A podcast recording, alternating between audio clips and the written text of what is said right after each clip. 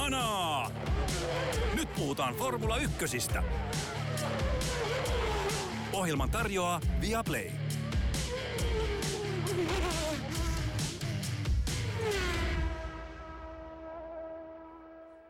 Uusi GP-viikko on käynnistymässä hiljalleen.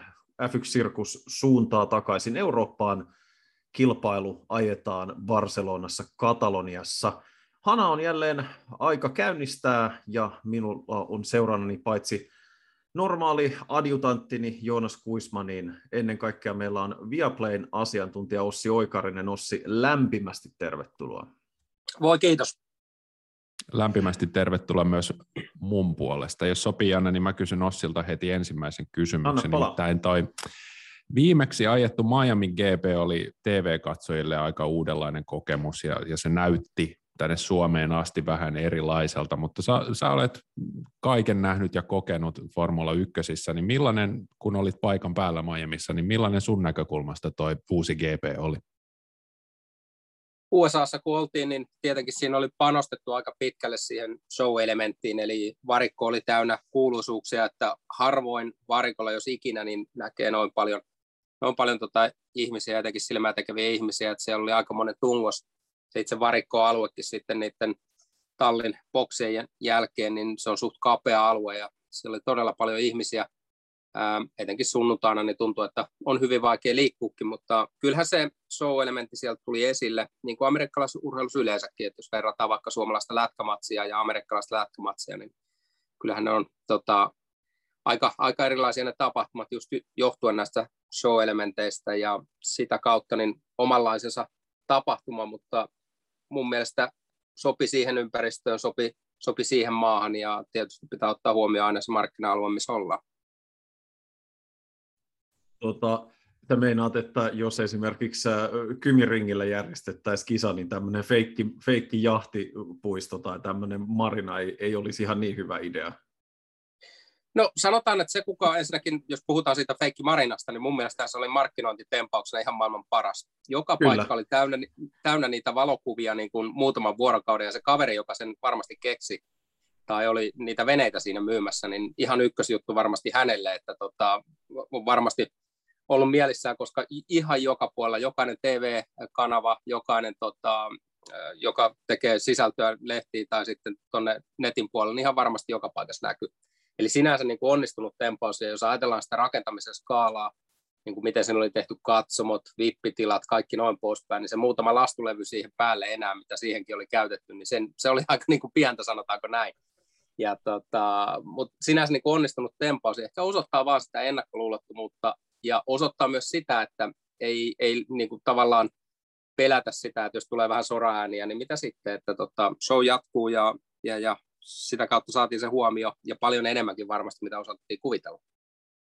Mulla tuli siitä GPstä mieleen vähän semmoinen 90-lukulainen suomalainen kiertävä Tivoli, missä on, missä on tota, tota, vuoristorata ja kaikkea muuta, mutta se ei pysty kätkemään sitä, että silti ollaan parkkipaikalla, mutta se on nyt sivuseikka. Paljon puhuttiin tosiaan tästä lieveilmiöistä ja radan ulkopuolisista tapahtumista, mutta kuskit kritisoi aika paljon sitä rataa koko viikonlopun ajan. Mitä Ossi, sulle jäi niin kuin varsinaisen racingin näkökulmasta käteen tuosta viikonlopusta?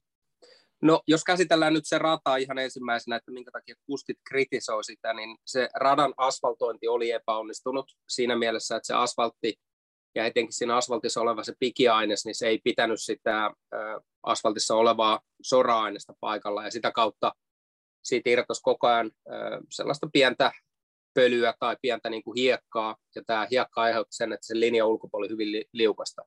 Niin se asfaltoinnin epäonnistumisen takia, niin ö, tämä oli huono tämä pinta ja kuskit kritisoi sitä. Ja se oli ihan, ihan tota, oikeutettu kritiikki. Mä oon ihan samaa mieltä kuljettajien kanssa ja sitä jo silloin torstaina, kun kävi vähän rataa kävelemässä ja katsomassa, niin se oli yksi asia, mihin mä kiinnitin huomiota.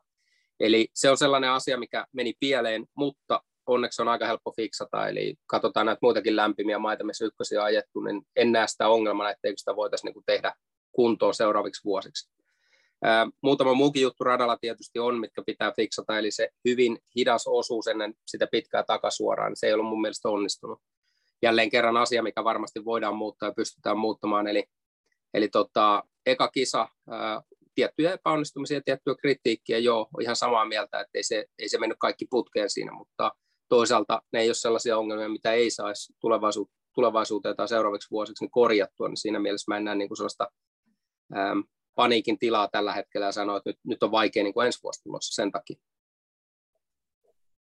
Joo, se oli siis tosi kiinnostava jollain lailla, miten se monesti ehkä joku on, muista niin takavuosilta, kun kuskelta on kysytty etukäteen jostain radasta, ja ne on sanonut, että vähän epäilyttää, että tuleekohan tästä mielenkiintoinen, ja tässä on toi ja toi kohta. Ja taas Miamin kohdalla kuskit vaikutti etukäteen tosi innostuneelta, että mielenkiintoisia pitkiä suoraosuuksia ja muita tuollaista, että tulee hyvä kisa, ja ehkä vähän vähän sitten se kilpailu itsessään ei, ei sitten niinku tuonut just tämän osittain niinku sun mainitsemien seikkojen takia, ei tuonut sitä draamaa, mitä, mitä me sitten ehkä etukäteen odotettiin. Oliko siinä, yllätyit, siis yksi asia, mikä ehkä mut yllätti, ehkä sen takia, että me ehdittiin nyt Saudi-Arabiassa pari kertaa peräkkäin tottua siihen, että tämmöisellä kaposella katuradalla tulee paljon turva-auto-episodeja, tulee paljon ulosajoja ja kolareita kisan aikana ja keskeytyksiä ja muita, niin yllätyykö se siitä, että miten siisti kisa se oli lopulta, varsinkin kun huomioi sen, että tosiaan se ajolinja ulkopuolinen alue oli niin liukas ja tavallaan altis sitten sille, että lipsahtelee? Kyllä ja ei. Siis yllätyin siinä mielessä, että miten, miten tota, siististi se kisa meni, mutta en yllättynyt siinä mielessä, että silloin kun lähdettiin kisaan, niin kaikki kuljettajilla oli jo tiedossa tämä, että se linjan ulkopuolella on todella liukasta joten totta kai se ö, asenne jo, sit se ajotapa on sellainen, että ei lähdetä ottamaan sellaisia riskejä tai lähdetä ajamaan sieltä linjan ulkopuolelta. Mä luulen, että jos se asfaltti olisi ollut parempi, niin sitten me oltaisiin nähty vähän erilaista taistelua ja vähän ehkä suurempiakin riskinottoja, mutta tällä kertaa niin jo kisan lähdettäisiin, niin kaikki tiedosti sen, että tästä tulee vaikea just sen takia, että siinä meni sellainen kapea ura, missä oli hyvä pito, ja sitten sen uran ulkopuolella niin ei ollut pitoa, ja sitä myöten tietysti kuskit niin ei uskalla lähteä ottaa kovinkaan suuria riskejä, että heti jos sit uralta meni pois, niin aika useissakin tapauksessa nähtiin, että vaikeuksia tulee. Voitaisiin ehkä tässä vaiheessa alkaa katsoa eteenpäin. Me ollaan nähty hyviä kisoja tässä alkukaudesta ja monet asiantuntijat nyt vähän pelkää, että kun ajetaan peräkkäisinä viikonloppuna Kataloniassa ja Monakossa, niin ehkä niitä kaikista kuumimpia taisteluita ei tulla nä- näkemään, mutta jos ajatellaan Ossi tekniikan näkökulmasta, niin millaisia ratoja on Barcelona ja Monaco, ja mitä vaatimuksia ne asettaa näille uusille autoille? No puhutaan tietenkin oikeastaan kahdesta erityyppistä tai hyvinkin erityyppistä radasta. Barcelona on hyvin sellainen perinteinen, aika paljon nopeita mutkia sisältävä, keskinopeita mutkia sisältävä rata ja pitkiä, pitkiä mutkaosuuksia ja sitä kautta vaatii autolta paljon downforcea, ajetaan suht suurella siivellä siellä ja sitä kautta niin vaatii, vaatii myös autolta aerodynaamista suorituskykyä aika paljon. Sitten jos taas mennään Monakoon, niin Monako on ihan erilainen, että vain oikeastaan hitaita mutkia, kiihdytyksiä hitaasta vauhdista ja katurata, missä mennään paljon kanttareiden yli ja yritetään oikoon niin paljon kuin mahdollista. Ja tämän vuoden autoilla puhutaan kuitenkin sitten autosta, joka painaa melkein 800 kiloa, niin varmasti Monaco tulee olemaan mielenkiintoinen. Eli Monakossa sen mekaanisen pidon löytäminen näillä autoilla, niin se on se suuri haaste. Eli Barcelona, jos yksinkertaista oikein hirveästi, niin Barcelona aerodynamiikkaa ja Monaco sitten se on mekaanista pitoa. Mä voisin kysyä tähän vielä jatkokysymyksen, että jos yksinkertaisella tasolla mennään tässäkin, että mitä nämä alkukauden kisat on, on kertonut sulle, että mitkä tallit voisi olla vahvoja nyt näissä kahdessa seuraavassa GPS? Mä en usko hirveästi, että ne voimasuhteet muuttuu, eli kyllä se kyllä se tulee pysymään siinä Ferrari reppulaksella se voittotaistelu. Mercedes osoitti jo hieman paranemisen merkkejä, kun mentiin tuonne Miamin GPC, mutta tuntuu, että se heidän suorituskyky ailahtelee päivästä toiseen aika paljonkin ja edelleen sitten Alfa Romeo esimerkiksi Valtteri Pottaksen käsissä niin pystyy yllättämään, eli Valtterin suoritus tuolla Miamissahan oli äärimmäisen hieno aikaa, jossa niin tällaisia pieniä ylläreitä voi tulla, mutta sitten se porukka sen jälkeen, että miten, miten ne tulee ne muut autot asettumaan, niin siinä on ollut kyllä aika mielenkiintoista heilahtelua, että välillä on, tuntuu, että Alppinen autosta löytyy vauhtia, välillä tuntuu sitten, että McLaren löytyy sitä vauhtia, ja tota, siinä on aika, aika suurta heilahtelua olla, ollut, ja hyvä niin, koska se taas luo oman mielenkiintonsa siihen keskikastin taisteluun. Tota, Barcelona on mun mielestä sikäli ihan äärettömän mielenkiintoinen, ja sä pystyt varmaan parhaiten meistä sanomaan, että onko yhtään jäljillä, mutta tietysti Barcelonassa ajettiin silloin kevät-talven ensimmäiset ajot ja testit. Sille oli joku oma virallinen nimensä, eli ne ei ollut virallisesti testit, vaan joku pre-season ympyräajo, mutta ensimmäisen kerran rada-autot kunnolla testattiin Barcelonassa. Silloin äh, McLaren oli esimerkiksi selvästi suhteessa nopeampi, toki me ei tiedetä mitä kaikkea eri tallit testas. Mercedeksen vauhti oli erilaista, mutta ennen kaikkea Mercedekseltä silloin nähtiin hyvin erilainen auto. Tämä sivuponttoinen ratkaisu oli täysin erilainen kuin mikä me sitten nähtiin Bahrainissa ja ollaan nähty sen jälkeen kilpailuissa. Pystyykö valottamaan sitä, että siis Barcelonahan on ensimmäinen paikka nyt Bahrainin jälkeen, missä, ja, ja kun on dataa muilta radoilta ennen kaikkea tässä välissä, missä tallit pystyy tekemään vähän niin kuin vertailua sen suhteen, että missä oltiin silloin alkuvaiheessa versus missä ollaan nyt. Onko sillä mitään merkitystä? Voidaanko me millään tavalla katsoa siihen, että mitä nähtiin silloin näissä ensimmäisissä testeissä ja mitä hyötyä siitä voisi olla talleille, että saadaan näitä ikään kuin verrokkituloksia siihen, mitä silloin kevät-talvella nähtiin? Tämän vuoden autojen säännöt on muuttunut niin valtavasti ja autotkin on tietysti muuttunut vielä todella paljon siitä, kun käytiin se ensimmäinen Barcelonan harjoitusajo läpi ja se tarkoittaa myös sitä, että autojen suorituskyky on tietysti kasvanut. Sillä ei oikeastaan niin kuin tallin kannalta ole tällä hetkellä enää merkitystä, koska autot on mennyt niin valtavasti siitä hetkestä eteenpäin. Ja oikeastaan ainoa, mitä voidaan todeta, niin on se vauhdin kasvaminen niistä treeneistä, ja voidaan todeta, että onko tullut esimerkiksi datan mukaan lisää downforcea autoon, mutta se olosuhde, tietysti puhutaan talvitestistä, saattaa olla 50 astetta lämmintä ja nyt mennään kuitenkin pitkällä keväässä ja saattaa olla 25-30 astettakin siellä lämmintä jopa, niin se muuttaa jo pelkästään sitä rataa niin valtavasti, että tota, periaatteessa se talven testin data, niin eipä siitä hirveästi enää talleille iloa ole, että nyt, nyt etenkin näillä uusien, uusien sääntöjen takia niin se kehitys on ollut niin valtavan nopeaa, että se, se ei hirveästi talleja auta kyllä.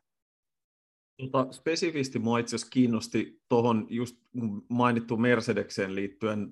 Luin Toto Wolfin haastattelun ja no tietysti Totolla on aina erinäisiä näkemyksiä näissä haastatteluissa, mutta hän mainitsi jotenkin tähän tyyliin, että äh, kun heillä oli tosiaan hyvin erilainen auto silloin Barcelonassa ja, ja sit nyt toisaalta he näkevät vähän, että missä he on tällä autolla suhteessa, että missä he oli silloin, että toki on selvää, että nykyinen auto on nopeampi, mutta hän sanoi, että Barcelona on tietyllä tavalla heille sellainen vedenjakaja, että sen jälkeen he tietää enemmän, että mihin, he, mihin suuntaan he aikoo tätä autoa viedä, ja Autosport sitten niin omana johtopäätöksenään väläytti jopa sitä, että Mercedes saattaisi luopua kokonaan tästä hyvin radikaalista sivuponttoonin ratkaisusta. Luuletko että me saatetaan nähdä niin kuin heidän osaltaan ehkä semmoista isompaa muutosta nimenomaan Barcelonan jälkeen? Luuletko että niillä tulee jotain sitä ennen mutta ennen kaikkea se, että uskot se tähän Wolfin puheeseen, että tämä Barcelona on nimenomaan tietyllä tavalla verrokkidatan osalta semmoinen vedenjakaja? En tiedä, onko se verrokkidata se oikea, oikea juttu tuossa, mutta siinä mielessä mä uskon tuohon Toton kertomaan tarinaan, että heidänhän on pakko kohta ruveta tekemään päätöksiä, että mihin se rajallinen budjetti laitetaan, mitä tänä vuonna on käytössä. Eli nyt kaikki tallit operoitan budjettikaton alla, tuulitunneliaika on rajattu, ja pitää niin kuin miettiä eteenpäin, että miten tästä mennään niin kuin tämä loppuvuosi ja ensi vuosi eteenpäin, eli mitä sen auton kanssa tehdään. Ja se tärkein pointti tuossa oikeastaan on se ymmärtäminen, eli ymmärretäänkö nyt se auton ongelma, ymmärretäänkö nyt täysin, että miten sen saa korjattua, ja ymmärretäänkö se, että jos niitä korjausliikkeitä tehdään, että nämä asiat toimii oikein. Ja tässä on oikeastaan se koko, koko, tota, koko homman ydin, eli nyt pitäisi ymmärtää, että jos niitä muutoksia tehdään, niin miksi niitä tehdään. Eli jos me katsotaan jotain dataa tai me katsotaan jotain auton kierrosaikoja, vertaillaan niitä vaikka talvitestiin, niin se on ihan, ihan kiva, mutta jos sieltä ei löydy sitä ideaa tai punaista lankaa, että miksi niitä muutoksia pitää tehdä, niin silloinhan niiden muutosten tekeminen on aivan turhaa. Ja tässä Mercedesillä on se suuri työmaa, eli pitäisi nyt ymmärtää ensinnäkin tämän auton heikkoudet, ja jos muutetaan esimerkiksi sivuponttonikonseptia tai muutetaan, miten pohja tehdään, tai muutetaan auton, auton tota, sen pohjan aerodynamiikkaa suurestikin, niin kaikkihan nämä vaikuttaa siihen budjetin käyttämiseen.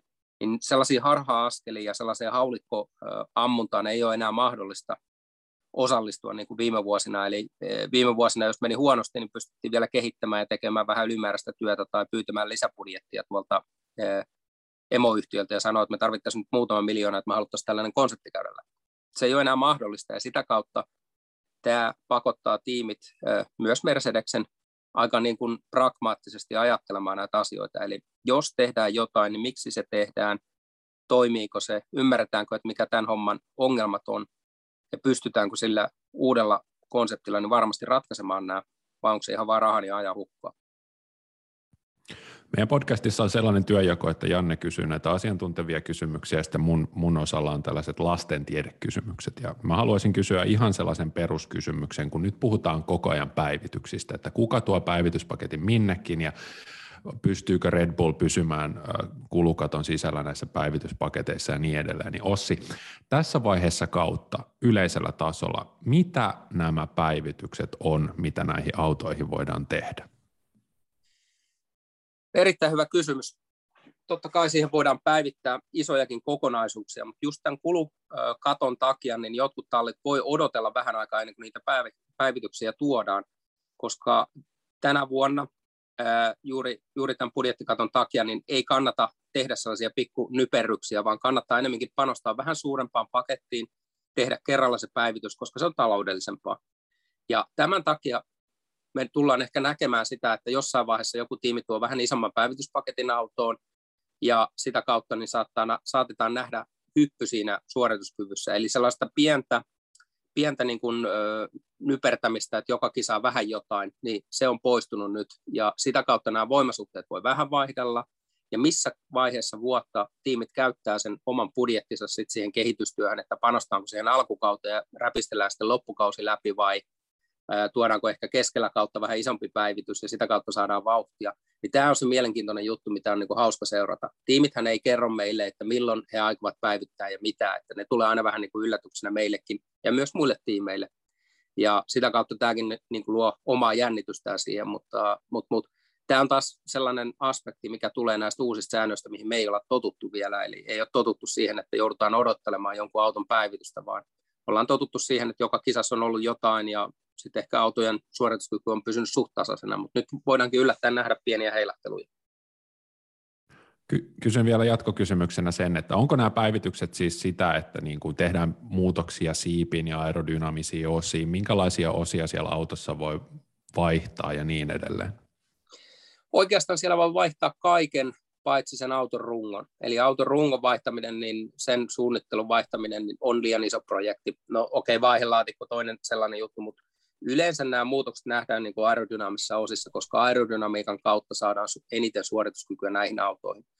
Ähm, uusia siipiä saattaa tulla, uusia sivuponttoneita saattaa tulla, äh, uusia tota, ratkaisuja auton pohjaan, mutta yksi asia, mihin varmasti nähdään äh, vielä muutoksia näissä autoissa, ja mikä ei näy välttämättä ulkopuolelle, on tietysti tämä painon pudottaminen. Eli autot on ollut yli, ovat olleet ylipainoisia ja sieltä sitä painon pudotusta haetaan niillä uusilla osilla, niin saattaa tulla joku osa, joka näyttää ulospäin ihan samanlaiselta kuin se edellinenkin osa, mutta on esimerkiksi kaksi kiloa kevyempi, niin sekin vaikuttaa tietysti auton suorituskykyyn. Eli, eli, eli moninaisia, moninaisia ratkaisuja varmasti nähdään.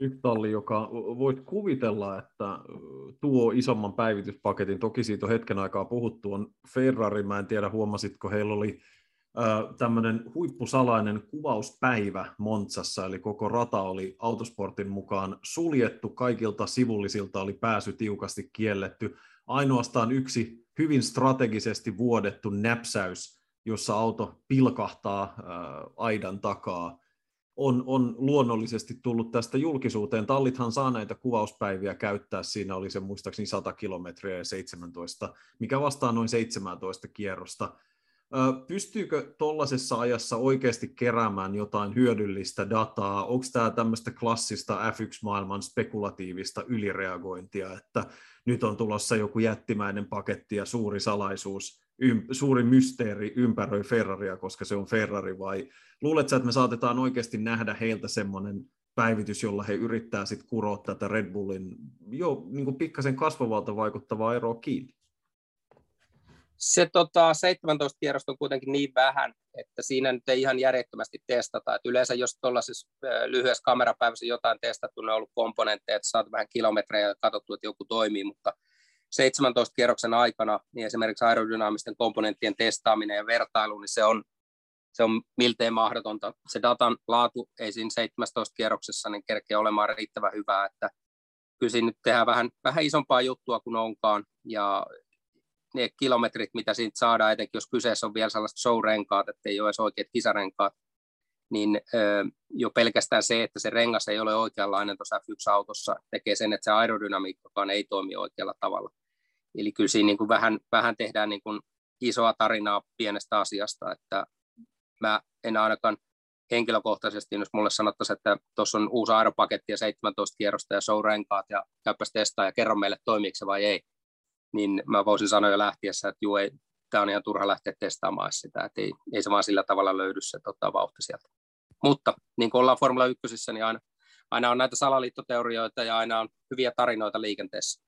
Tämä on kyllä tylsää, kun tämmöinen asiantuntija riisuu niin kuin faktoilla ja tosiasioilla tämmöiset mahtavat niin kuin teoriat ja sille, että kuka tekee mitäkin ja missä on jotain mystiikkaa, niin mun täytyy sanoa, Joo. että mä, tämä on mahtavaa, mutta mä samalla koen oloni lievästi tyrmätyksi. No joo, siis mulla on se ikävä rooli yleensä noissa meidän televisiotuotannossakin, että mä olen, mä olen se tylsä kaveri, joka sitten tota, ampuu alas nämä teoriat ja kertoo niitä tylsiä totuuksia. Tietysti sellainen jännittävä, jännittävä tota spekulaatio on, on paljon mukavampi kuunnella kuin sitten taas tylsä totuus, mutta näin se vaan välillä menee. Ilmeisesti tämän kuvauspäivän yksi semmoinen raadollisempi tarkoitus oli se, että saatiin kuvat ää, autoista ilman, että siellä näkyy venäläissponsoria, joka sieltä poistettiin tämän Ukrainan sodan alkamisen jälkeen, mutta siitä on puhuttu aika paljon vähemmän kuin tästä Haasin Uralkali sponsorista. Mulla ei tota, Janne ole Ossille tässä vaiheessa enempää kysymystä, että show on sinun. Mulla ei oikeastaan, me saatiin aika, aika hyvin tyhjättyä, äh, tyhjättyä tämä meidän paketti tässä. Yksi oikeastaan viimeinen asia, ja mä päästän sut sitten menemään. Me ollaan, sä mainitsit McLarenin ja heidän ailahtelevan suoritustason, ja, ja toki keskikastissa ollaan nähty näitä liikkeitä, liikkeitä edes takaisin, niin kuin sanoit, ja varsin ehkä tuntuu siltä, että McLarenilla on sellainen auto, jonka näin maallikon silmin hyvin ratas, ratasidonnaista, että milloin se toimii hyvin ja milloin ei. Että Australiassa esimerkiksi kulki erittäin hyvin, mutta sitten toisaalta Saudi-Arabiassa ja Miamiissa oli paljon vaikeampaa. Niin saattaako näistä tota, aiemmista tuloksista sen verran päätellä, että Barcelona olisi profiililtaan sellainen rata, joka sille autolle sopisi sitten taas vähän paremmin, kun ei olla tällaisessa niin kuin pitkien, tosi pitkien, huippunopeiden, suorien ja hitaiden mutkayhdistelmien tyylisessä paikassa, niin kuin ehkä niissä oltiin. Saattaisi jo kuvitella. Tässä on tietysti hyvin monta muutakin asiaa vielä, jos ajatellaan tuollaisen auton toimintaa, että se ei ole pelkästään se rataprofiili, mikä määrittää se, vaan hyvin pitkälle myös ne kumiseokset, mitä on käytössä, miten auton joustus toimii, miten se tota, koko auton konsepti toimii erilaisilla radoilla, ja siihenkin ollaan törmätty, ja olen törmännyt niin kuin menneisyydessä, että on, on ollut auto, joka on ollut hyvä tietyissä paikoissa ja tietyissä paikoissa huono, mutta se johdonmukaisuus, että minkälaisella radalla se toimii ja minkälaisella ei, niin sitä ei oikeastaan ollut. Vaan enemmän tultiin siihen, että miten saatiin renkaat toimimaan, miten se auto rasitti renkaita, miten se rengas seos saattoi olla sille radalle. Ja jos oltiin niin kuin kovalla puolella sitä rengasseosta ja auto oli sellainen, että se ei oikeastaan niin kuin saanut sitä rengasta lämpenemään, toimimaan, niin aika, jos saattoi olla hyvinkin huono, ja sitten toisinpäin kisassa saattoi olla erittäin hyväkin. Että tota, se on aika, aika moniulotteinen juttu, ja vaikka me kuvitellaan, että tiimit tietää kaikenlaista ja tiimit äm, tuntee asiat ja tuntee radat ja noin poispäin, niin yhtä hukassa sielläkin ollaan välillä näiden asioiden kanssa. Ihmetellään sitä aikaa jo jälkeen tai kisan jälkeen, että huks, että miten tässä nyt näin kävi, että oltiin parempia tai huonompia kun kuviteltiin, että esimerkiksi Miami Mercedes perjantain treenit, kun radassa ei ollut vielä pitoa, niin kaikki hymyili ja sanoi, että jippi ja jee, tästähän tulee hyvä viikonloppu, ja sen jälkeen, kun päästiin aikaa jo, otettiin pensa pois, lyötiin lisää tehoa, ja tota, oli enemmän pitoa radassa, ja sitten alkoikin ongelmat. Eli tällaisiakin asioita tulee aika useasti vastaan, ja just se suorituskyvyn heilahtelu, niin saattaa johtua ihan, ihan kaikista muista asioista kuin siitä rataprofiilista. Alright, mä luulen, että meidän patteristo on tältä kertaa tyhjennetty. Kiitos Ossi tosi paljon. Me jatketaan Joonaksen kanssa juttua vielä jonkun aikaa, mutta päästetään sut jatkamaan sun päivää. Kiitos paljon. Kiitos. Jatketaan, pidetään hanat tiukasti auki.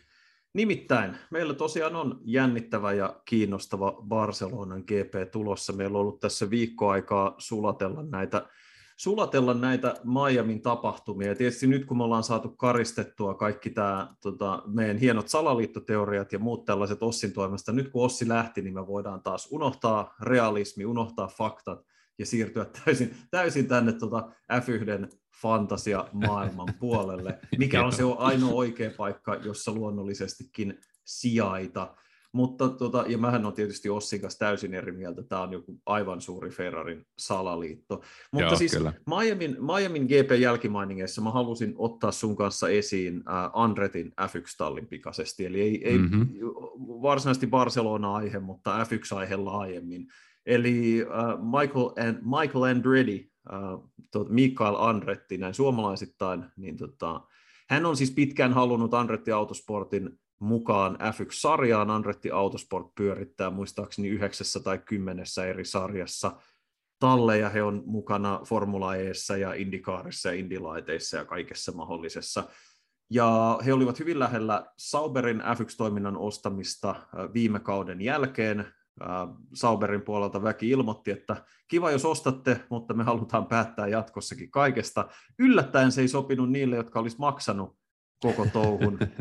Ja sen jälkeen Andretti on sitten jahdannut isänsä F1-maailmanmestarin Marion kanssa laajennustiimiä, ja nyt puhutaan jo ihan franchisista, myös ihan Christian Horner ja kumppanien suulla, mutta siis laajennustallista eli tulisi 11 tiimi. Luulis, Joonas, että Andrettin nimi, amerikkalainen talli, lajin suosion nousu, kaikki olisi, tiedätkö, kaikki olisi se, että jes, mahtavaa, sisään vaan, tähtilippu liehumaan. Mutta edelleen Christian Horner, Toto Wolf ja muut on vähän sitten, eh, en mä nyt oikein tiedä, mm. tämä amerikkalaiset. Niin mikä, siis pistetään taas foliohattu päähän. Minkä ihmeen takia F1 ei halua Andrettia ja tätä oikeasti amerikkalaista amerikkalaista tiimiä hommaan mukaan. Mä en tiedä, liittyykö se F1. Mä just luin autosportista, että tota Andretti oli tuolla Miamin GPssä ää, aika ahkerasti pörrännyt pilttuusta pilttuuseen niin sanotusti tota, ja myynyt tätä hänen projektiaan talleille. Mä luulen, että aina kun kysytään formuloissa, että miksi joku asia toimii ja miksi joku ei toimi ja miksi joku sopii ja miksi joku ei sovi, niin aina se jäljet johtaa syltytehtaalle ja sieltä syltytehtaasta tulee dollareita. Ja autosportin mukaan, niin tässäkin se, mikä talleja tässä hiertää, on se, että tässä F1 hiekkalaatikossa on, on, on tietty määrä tota, muovisia lapioita, ja nykyiset tallit haluavat niistä mahdollisimman monta omiin leikkeihinsä. Eli mä luulen, että sitä pelätään, että jos tulisi laajennustalli, niin ää, tulot ja voitto, joita, joita ajamisesta saa, niin se laimenisi jossain määrin. Mä luulen, että tämä on se, mitä tallit pelkää, eli aina, aina, aina jäljet johtavat rahaan. Onko sulla tähän joku parempi foliohattuselitys? Siis tavallaan no raha on, on, ja Christian Hornerhan sen avasi aika tehokkaasti, kun tallin laajennusmaksu, joka olisi siis hyvin samantyylinen kuin esimerkiksi amerikkalaisessa urheilussa, kun laajennusjoukkue tulee sisään. Siellähän puhutaan sitten taas miljardiluokan sisäänostosta tätä nykyään. Tämä olisi 200 miljoonaa dollaria tällä haavaa olisi ikään kuin se kompensaatio. Se kompensaatio edustaisi sitä, että jokainen talli saisi, no tässä tapauksessa 20 miljoonaa per tiimi, siitä, että se, mikä on, ne rahat, mitkä on aikaisemmin jaettu 10 kesken, jaetaan jatkossa 11 kesken, mutta tietysti niin kuin Hornersen asian, ää, tai anteeksi, itse asiassa oli Toto Wolf, joka sanoi, että tällä hetkellä on 10 tallia ja rahat jaetaan 10 kesken, ää, ja olemme sijoittaneet paljon viimeisen kymmenen vuoden aikana tähän, ja kaikki on pistänyt miljardeja F1-projekteihin, joka on käytännössä siis vaan justiin tapa sanoa, että älkää te nyt tulko tänne meidän laarille ihan noin pienillä summilla. Mä vähän luulen, Kyllä. että Andretille saatetaan sanoa, kun he on huomannut, miten paljon F1 suosio on kasvanut, että se, se saattaa nousta se sisäänoston hinta. Ja tietysti, siis onhan se hankalaa, jos miettii vaikkapa Red Bullia tai Ferraria, Mercedestä, McLaren ja toki McLarenin Zach Brown, joka on myös osittain bisneksessä Andrettien kanssa, hän on ollut yksi harvoista, joka on puhunut sen puolesta julkisesti, että olisi kiva saada Andretti mukaan, niin äh, siinä on tietysti myös se, että koska nykyisin on kulukatto ja koska tietyt osat on äh, tavallaan vakioita, niin se myös tarkoittaa sitä, että uusi talli ei välttämättä automaattisesti olisi neljä tai viisi vuotta putkeen ihan surkea, vaan voisi tulla aika hyvin sisään. Muistetaan, mm. kun Haas tuli sisään, niin hän tuli ihan kilpailukykyisesti, niin se oikeasti voisi myös nopeasti tarkoittaa sitä, että jos heillä asiat menee putkeen, he voisivat haastaa jopa kärkisijoista, ja pienemmille talleille se tarkoittaa sitä, että M-pisteet voisivat olla tiukemmassa, mikä tarkoittaa, että kauden lopussa, kun jaetaan näitä rahapalkintoja sijoitusten perusteella tallien tai valmistajien MM-sarjassa, niin silloin taas sekin potti pienenisi. Niin heidän pitää tavallaan just että heidän pitää osoittaa, että mitä lisäarvoa se tuo niin, että se niin kuin tallien tulot ei itse asiassa pienene Andretin mukaan tulon myötä, vaan se kiinnostus ja sponsorien tuomat rahat kasvaa siinä määrin, että kaikki saa edelleen vähintään yhtä paljon. Ja sehän heidän on lähes mahdotonta todistaa. Joo, mutta no, toi on se ydinkysymys ehdottomasti. Haluaisit, siis... sä, nähdä, haluaisit sä nähdä 11 tallin? Kiinnostaisiko Joo, se sua? Kyllä, no siis mä oon kasvanut lajiin siinä aikana, kun gridillä niin sanotusti. Mm, niin kuin se suomeksi sanotaan. Par- mm. Kyllä, nimenomaan tota, niin on ollut muistaakseni parhaimmillaan 26 autoa. Ja siis silloin, silloin oikeasti ollaan puhuttu siitä, että sinne on, sinne on päässyt sillä, että sanottiin, että hei me ostettiin neljä vuotta vanhat autot edesmenneeltä tallilta, me tullaan messiin, okei, tulkaa vaan, ja sitten ollaan, tulee taas horror-tilanteita, kannattaa sieltä 89-luvulta löytyy ihan mahtavia storeja tällaisista purukumi- ja kengennauha-operaatioista, jotka kannattaa käydä lukemassa. Siellä on muun muassa Andrea, Andrea Modan tarina on varmaan ihan paras niistä kaikista, ja Life, na, na, na, na, na. mutta siis niitä on niin hyviä, että nyky, se mikä tässä systeemissä on hyvä on se, että semmoiset on mahdottomia, ja sen takia mun mielestä olisi ihan hyvä, koska jos joka tapauksessa tilanne on se, että he sais uskottavan voimanlähteen ja heillä on kaikki tämä kokemus autojen rakentamisesta, kaikki tämä menestys, niin ei ole mitään syytä ajatella, että Andretti ei pystyisi pistämään kasaan kelvollista F1-tallia. Siitä ei ole varmaan pienintäkään epäilystä.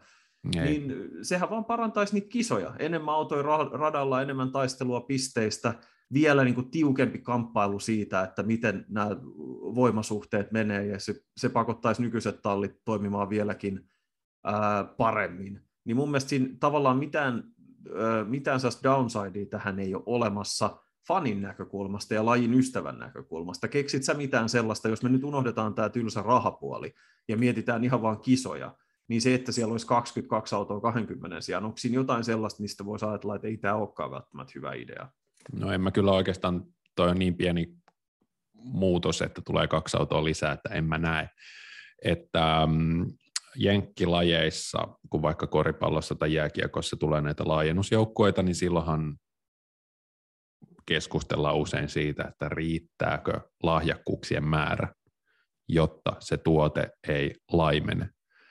Mutta formuloissahan tätä ongelmaa ei ole, että kyllä sieltä kaksi hyvää kuskia löytyy lisää. Sieltä voi tulla Piastri ja sieltä on se jenkkikundi, josta sä puhuit, puhuit tota, just näin, niin näitä, näitä riittää, että, että jos, jos on olemassa 20 ihmistä, jotka pystyy noilla ajamaan, niin varmasti on 22 ihmistä myös, ja niinkin hirvittävä ajatus on, että mitä jos joskus joku nainen tulisi ajamaan noilla autoilla, niin siinähän Ei, tulisi aivan älä, älä, täysin älä, uusi, aivan ihan siinä. siis uusi määrä talenttiahan tulisi sitten sieltä löytyisi, että en mä kyllä näe tässä mitään downsidea, valitettavasti. Joo vaikea, vaikea keksiä. Ja, että lisää, ja tos... niin kuin suomeksi sanotaan, niin pit lane wallille vaan lisää tunkua.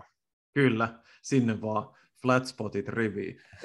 tota, jo, mä, mä, rakastan näitä anglis, anglismi-terminologian, tota, no jokainen laji siitä pitääkin. Onneksi ei tilanne ole yhtä paha kuin Ruotsissa, jossa ei ole enää olemassakaan mitään omaa, omaa kieltä esimerkiksi hokissa tai jossain. Joo, mä Mutta olen. Ei, ei edes uppouduta, ei edes, ei edes sivuta tämmöisiä sivuseikkoja, se oli vaan tota, niin, mutta joo, siis mä, mä toivon, toivon lämpimästi, että Andretti löytää tiensä F1-sarjaan, ja se, että meillä olisi oikeasti, me puhuttiin tästä jo, oliko se edellisellä kerralla vai sitä edellisellä, että olisi oikeasti aito amerikkalainen F1-talli, eikä se mm, Haas, kyllä. joka on leikisti amerikkalainen F1-talli, se ei ole sama asia.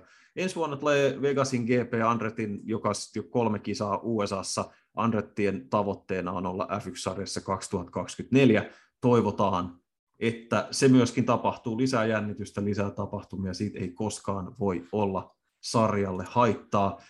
Ähm, onko sulla jotain uutisaiheita, mitä sä haluat poimia tähän kohtaan esille vai kat- mulla on jotain, jotain, mulla on no, jotain pieniä, tota, kun puhuttiin näistä toksisista tallipäälliköistä esimerkiksi, niin tuossa oli autosportilla aika hauska haastattelu Red Bullin pomosta Christian Hornerista, joka sanoi, että hän ei usko, että tästä tulee niin piikikäs tästä tota, tämän vuoden mestaruustaistelusta kuin viime vuonna sillä nyt, siis viime vuonnahan muistetaan, että Horner ja Toto Wolf Mersulla otti todella värikkäästi yhteen ja sanoivat jopa jossain vaiheessa kautta, että heidän välillään ei ole olemassa minkäänlaista ihmissuhdetta, mutta Horner sanoi nyt, että hän odottaa tästä Ferrarin kanssa käydystä mestaruustaistelusta ihan erilaista, koska Mattia is a nice guy, eli Mattia Binotto on mukava tyyppi. Ja sehän tota, lämmittää mua, koska Matti ja Binotto on mulle jotenkin rakas tallipäällikkö, koska mä, hän on musta tosi söpö. Hänellä on kivat hiukset ja kivat silmälasit ja hyvät tyyli ja, ja, ja hän on niin kuin, hän on mahtavalla tavalla erilainen kuin nämä Safnauerit ja Wolfit ja Hornerit ja Steinerit, jotka on tällaisia todella voimakkaita machomiehiä. Matti on viileän tyylikäs älykkö ja nyt Horner mulle sen korosti, että Matti is a nice guy. Todella mukavaa. Tästä ää, asiaan vielä tästä haastattelusta, niin musta on todella yllättävää, että Horner sanoi tässä haastattelussa, että hän olettaa, että Toto Wolf tulee vielä tähän mestaruustaisteluun. Eli Red Bullilla uskotaan, että Mersu tulee vielä sinne kisojen kärkeen. Et ilmeisesti he sitten tietävät siitä autosta ja näkevät siitä autosta sellaisia asioita, mitä, ei mä nähdä, mitä me ei nähdä. Ja ehkä Red Bull uskoo, kuten Mersukin, että jos se saa sen pomppimisen kuriin, niin siinä autossa oikeasti on merkittävää suorituskykyä. Mutta kyllähän tämä vähän tämmöinen bekettiläinen juoni on, että, että mä luulen, että me odotellaan koko kausi, että Lewis Hamilton, että seuraavassa kisassa, seuraavassa kisassa, seuraavassa kisassa. Uh, joo, ja siis siinä on, mä luulen, että tässä on semmoinen myös, että he ei halua, he ei halua missään nimessä alkaa julkisesti dumata Mercedestä nyt, kun ne on alamaissa, koska sitten jos ne tulee takaisin, niin sitten tavallaan tämä on sellainen hyvin suomalainen tapa ajatella, että ei sanota mitään, että sitten me saataisiin nenilleen. Niin sitten mieluummin, mieluummin ne on nyt hiljaa, ja sitten jos Mercedes palaa huipulle ja ne silti häviää, niin sitten sä voit vähän tölvästä voi vähän tölvästä. Mitä sä sanoit muuten Mattia Binotosta, niin se on ihan totta, mutta mä oon samalla vähän pettynyt. Mä odottaisin Ferrarin tallipomolta, siis jos te muistatte sellaista tyyppiä kuin Cesare Fiorio, joka oli 89-luvun taitteessa, mies, joka tykkää nopeista veneistä ja helikoptereista ja tota, vauhdikkaasta menosta, tyylikäs. Se oli itse asiassa entinen Lansian tallipomo rallipuolelta ja moninkertainen kepulikonstien maailmanmestari, mutta tota, mä niin kuin toivoisin Ferrarilta vähän sellaista, tai niin kuin Luca di Montezemolo, hän ei tietysti ollut tallipomo 90-luvulla ja 2000-luvulla, muistetaan niin kuin hänen tämmöinen hyvin tyylikäs herrasmiesmäinen persoonansa ja, ja tota, sliipattu olemuksensa, niin mä ehkä vähän enemmän toivoisin sitä, sitä puolta tästä Ferrarin tallipomosta, mutta tuota, Joo, kyllä mä, mä hyväksyn luulen, tämän Binotto. Kyllä se on ihan, ihan ok. Mä luulen, että Binotto on ehkä, hän on ehkä niin kuin sala, hän on salakavalla tyyppi. Että hän ei, hän ei näytä sitä niin ulospäin, mutta hei me tiedetään jo, että siellä oli nämä Fian kanssa käydyt voimanlähdeväännöt, ja nyt mä just luin, että ää, Imolan GP jälkeisissä mm, rengastesteissä oli ollut jotain vähän häikkää, tota, tai oli ollut vähän jotain kyseenalaisia auton pohjaa, ja, ja niitä nyt selvitellään. Mä oon ihan varma, että Mattia siellä kaikessa on vähän semmoinen niin musta hämähäkki, joka kaikessa rauhassa siellä keittelee tota, keitoksia ja vähän vääntää tota, kulisseissa. Mutta Binotosta vielä toinen pointti, myös autosportin haastattelusta. Binotto on sitä mieltä, että Red Bull on aggressiivisesti päivittänyt autoaan tässä alkukaudesta, ja tämä liittyy myös siihen, mistä aikaisemmin puhuttiin Ossin kanssa, ja, ja, ja Binotto sanoi siinä haastattelussa, että Ferrari, mitä Ossi myös sanoi, että Ferrari odottelee sitä oikeaa hetkeä päivittää autoa ja moni uskoo, että se voidaan nähdä nyt Kataloniassa. Mutta Binotton pointti oli se, että Red Bull ei pysty jatkamaan tällaista kehitystä koko kautta, koska tämä 140 miljoonan kulukot tulee jossain vaiheessa vastaan, tai jos he pystyvät, niin hän sanoi, että en ymmärrä, miten he siihen pystyvät. Joten tässä Binotto myös hauskalla tavalla jo tota, valmistelee tällaista, että jos Red Bull vain kehittyy ja kehittyy, niin sitten aletaan tämä tota, foliohattuosasto keskustelu, että miten he siihen pystyvät. Yksi mielenkiintoinen pointti Ferrarin kehittymisestä. Aina sanavalmis Helmut Marko, äh, Red Bullin pian 80 lausuntoautomaatti, mies, jonka mä en tiedä mitä se tekee, mutta ainakin se antaa paljon pistäviä ja teräviä lausuntoja Red Bullin kilpailijoista ja ylistäviä lausuntoja omasta tiimistään. Äh, Helmut Marko nosti ihan kiinnostavan pointin esille, kun Carlos Sainz on viime kilpailuissa tästä alkukauden aikana erikoistunut törmäilemään autollaan. Myös Miamiissa nähtiin aika hintavan näköinen kolari ennen kuin hän sitten toipui siitä ja ajoi ihan kelpo kisan, niin hän esitti sen epäilyn siitä, että tota, kuinka paljon nämä Sainzin törmäilyt johtaa siihen, että Ferrari joutuu pidemmän päälle leikkaamaan sitä kehitysbudjettia, kun niillä menee niin paljon rahaa siihen sen auton korjaamiseen. Ja siis noihan on äärimmäisen kalliita menopelejä, että eihän hän välttämättä ole täysin väärässä. Joo, ihan hauska, että nämä tallit va- tällä lailla vastakkain Christian Horner, voi, Christian Horner voi sanoa, että joo, tässä ollaan kaikki hyviä kavereita, ja sitten takavasemmalta tulee Helmut ja sanoo, että paskat siitä. Luulen, Helmutia pidetään jossain pakastimessa, ja sitten se aina otetaan kisojen jälkeen, antaa parit kommentit, tota, ja, ja sitten takaisin pakkaseen. Mutta ihan hauska, että Red Bull ja Ferrari arvioi toistensa kulukattoja. Että kyllä se nyt varmaan tulee tässä ja vasta. Joo, pitääkö Karloksesta alkaa käyttää jo nimeä Cashlos Science? Tota, me jatketaan eteenpäin tuosta vitsistä. Pari pointtia vielä. Lewis Hamilton sanoi, että kaupunkiradat ovat tulevaisuutta sen takia, että hei Janne, Formula 1, it's all about the people. Eli Lewis Hamilton mm-hmm. sanoi, että Nürburgring on tosi kiva rata, mutta siellä ei ole tällaista moninaista diversiteetiltään monipuolista yhteisöä, jossa me voimme tehdä hyvää tietä. It's all about the people. Sen takia pitää olla isoissa kasvukeskuksissa, kuten Saudi-Arabiassa. Ää, ja sitten on vielä... kasvukeskus mä... F1-tallien budjeteille. Että ei, nyt, ei nyt unohdeta, mikä kaikki voi kasvaa. nimenomaan, nimenomaan. Ja sitten vielä, ää, Mäkki ei ole myynnissä Audille, mutta emme tiedä vielä, että mikä Mäkin äh, voimalähde on, eli, eli ne neuvottelut ovat vielä käynnissä. Jack Brown sanoi, että McLaren neuvotteli Audin kanssa, mutta ilmoittivat heille, että emme myy. Sen sijaan Mäkki itse kävi Mercedeksellä kaupoilla ja osti tämän heidän Formula E-tallinsa, eli se oli ihan positiivinen varmasti uutinen tästä heidän, heidän taloustilanteesta, että pystyi semmoisen kauppauksen tekemään. Joo, ja siis kyllähän toi kieli aika vahvasti siitä, että, että McLarenilla on, hän aloitti nyt Extreme, E-sar, Extreme E-sarjassa ö, oman, oman tallinsa, ja heillä on tämä IndyCar-yhteistyö, myös, niin ihan selkeää on se, että he haluavat kasvaa kil- kilpatallibrändinä sellaisena, että he on tunnistettava talli monille erilaisille yleisöille, ja se on tietysti, se on tietysti ihan fiksua.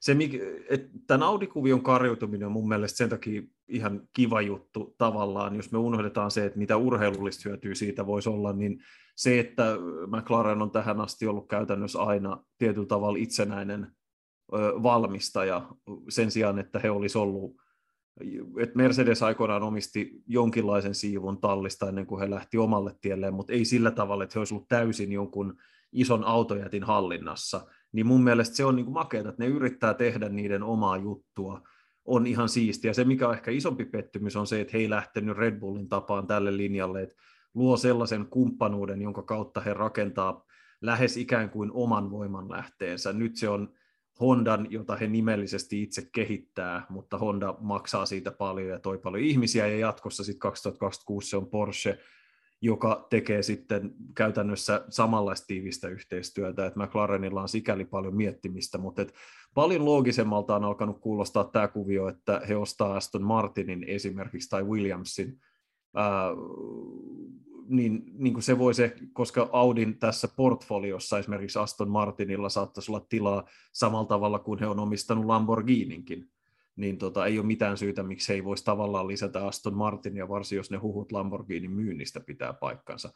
Mutta tämä nyt mennään taas niin pidemmälle, mutta et mä olin tyytyväinen siitä, ja mä toivon, että McLaren pysyy sikäli itsenäisenä valmistajana, että sikäli kun he tekeekin jonkun uuden voimalähdesopimuksen, niin se ei johda siihen, että se moottoritoimittaja ostaa joko koko tallin tai ison siivun siitä. Niin tota, mun mielestä se oli, se oli ihan positiivinen uutinen lajin kannalta, että Audi voi ostaa sitten jonkun vähän tämmöisen äh, vähemmän etabloituneen tallin omiin, omiin tota, hommiinsa sitten sen seurauksena, koska siinä on aina myös se riski, että se tallin nimi vaihtuu ja sitten menetetään joku arvokas osa lajin historiaa ja niin poispäin. Mm. Hyvä Minkä asia. takia mä en haluaisi nähdä, että just, just myytyä Williamsia myytäisi, myytäisi niin. uudestaan Volkswagen Groupille. No se on, se on kyllä kieltämättä myös, että siis toi, siinä Aston Martinissa tuntuu jollain lailla aika paljon järkeä, koska mm. se niin kuin vaikuttaa siltä, että Lawrence Stroll, jos nämä jutut pitää yhtään paikkansa, niin alkaa kyllästyä siihen rahan syytä, syytämiseen, kun auto ei kulje, niin, niin tota, ehkä se olisi sitten järkevintä, että se menisi noin päin. Joo, ja Aston Martin on hajuton ja mauton talli tällä hetkellä, niin jos heidät nyt sitten siirretään uusiin nimiin, niin siitä vaan.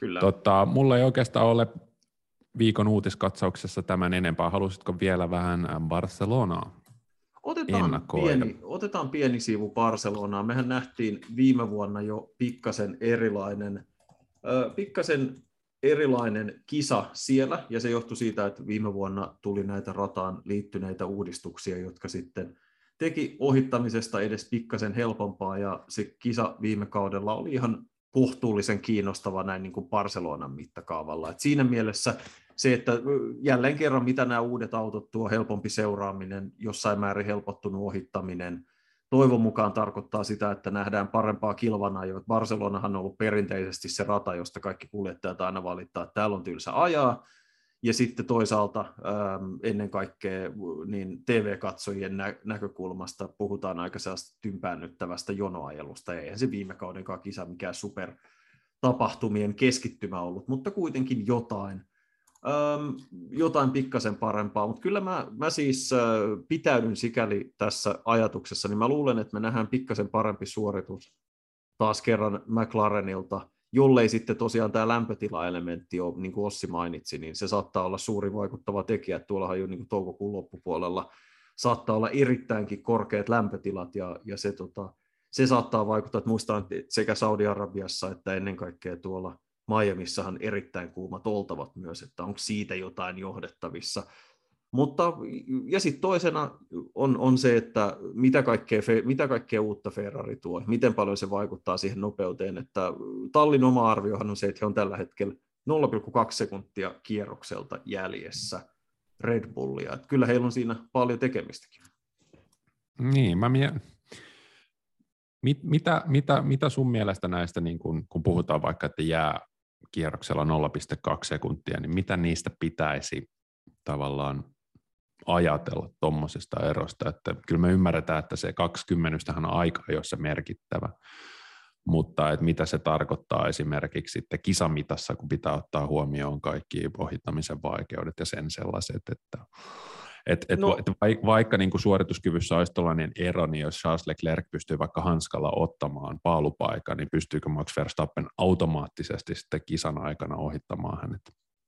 No siis mun mielestä toi Miami oli ehkä vähän havainnollistava esimerkki, tai voi sanoa melkein kaksi viimeistä kisaa on aika havainnollistavia esimerkkejä siitä, että koska näillä autoilla on pikkasen helpompi seurata, et, no okei, okay, kaivetaan esimerkki vähän kauempaa, Et esimerkiksi näillä vanhoilla säännöillä oli tiet, autojen seuraaminen oli, niin kuin tiedetään, tosi vaikeaa.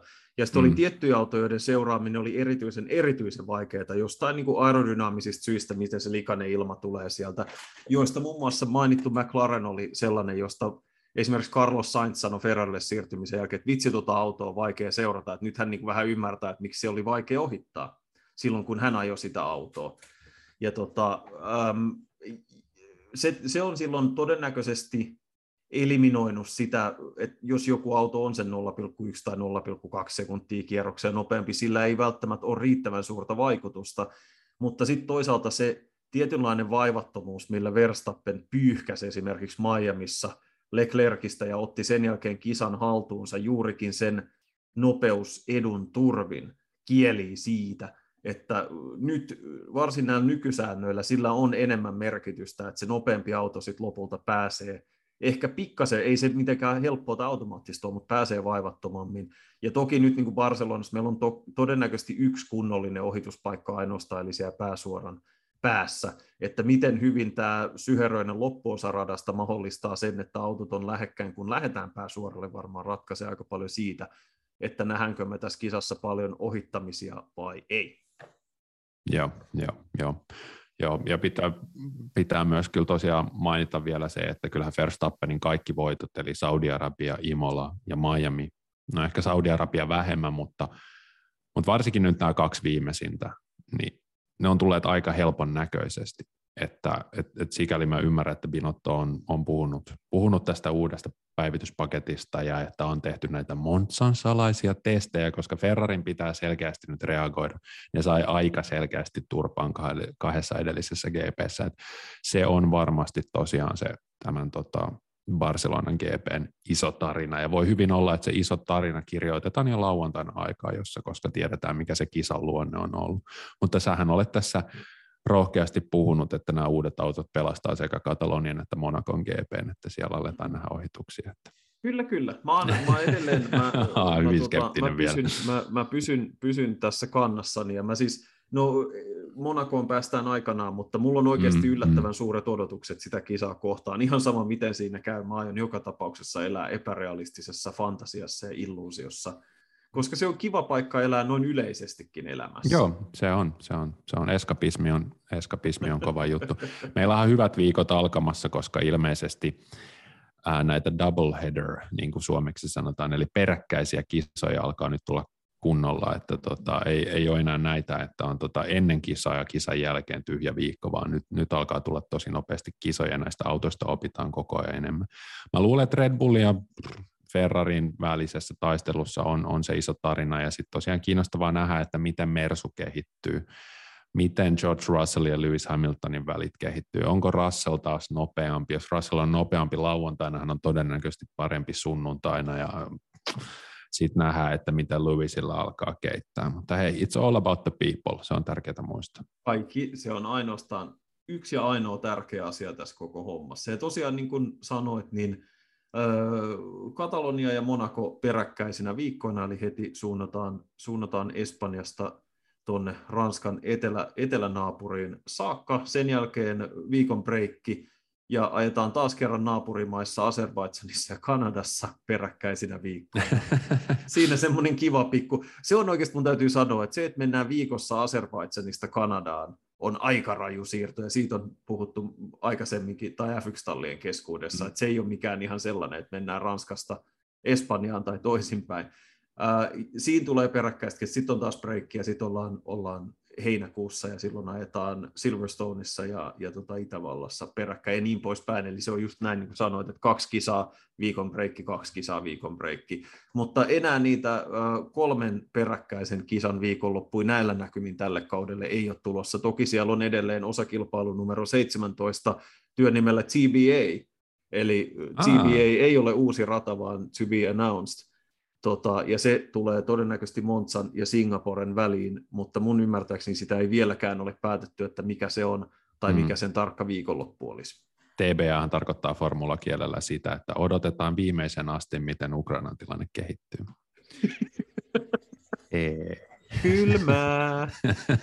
Tämä on erittäin, erittäin, tota, erittäin hyvä paikka mihin lopettaa, lopettaa tämä ohjelma. Ja ensimmäistä kertaa päästiin kokonaisen ohjelman läpi mainitsematta yhtä nimeä, mistä mä en, nyt ei edes oteta sitä esiin, että sitä ei tule maininneeksi. Ei, ei mutta liittyy mutta Venäjään. Tot, Kyllä, mutta hei, äh, vielä kerran lämmin kiitos Ossille, joka pääsi vieraaksi. Näette ja kuulette häntä Viaplayn lähetyksissä joka kerta, kun kisoja ajetaan käsittääkseni ja taas kerran Espanjassa, Espanjan kisan kohdalla kiitos myös Joonas sulle, kiitos meidän kuulijoille kaikista palautteista ja kysymyksistä ja muusta.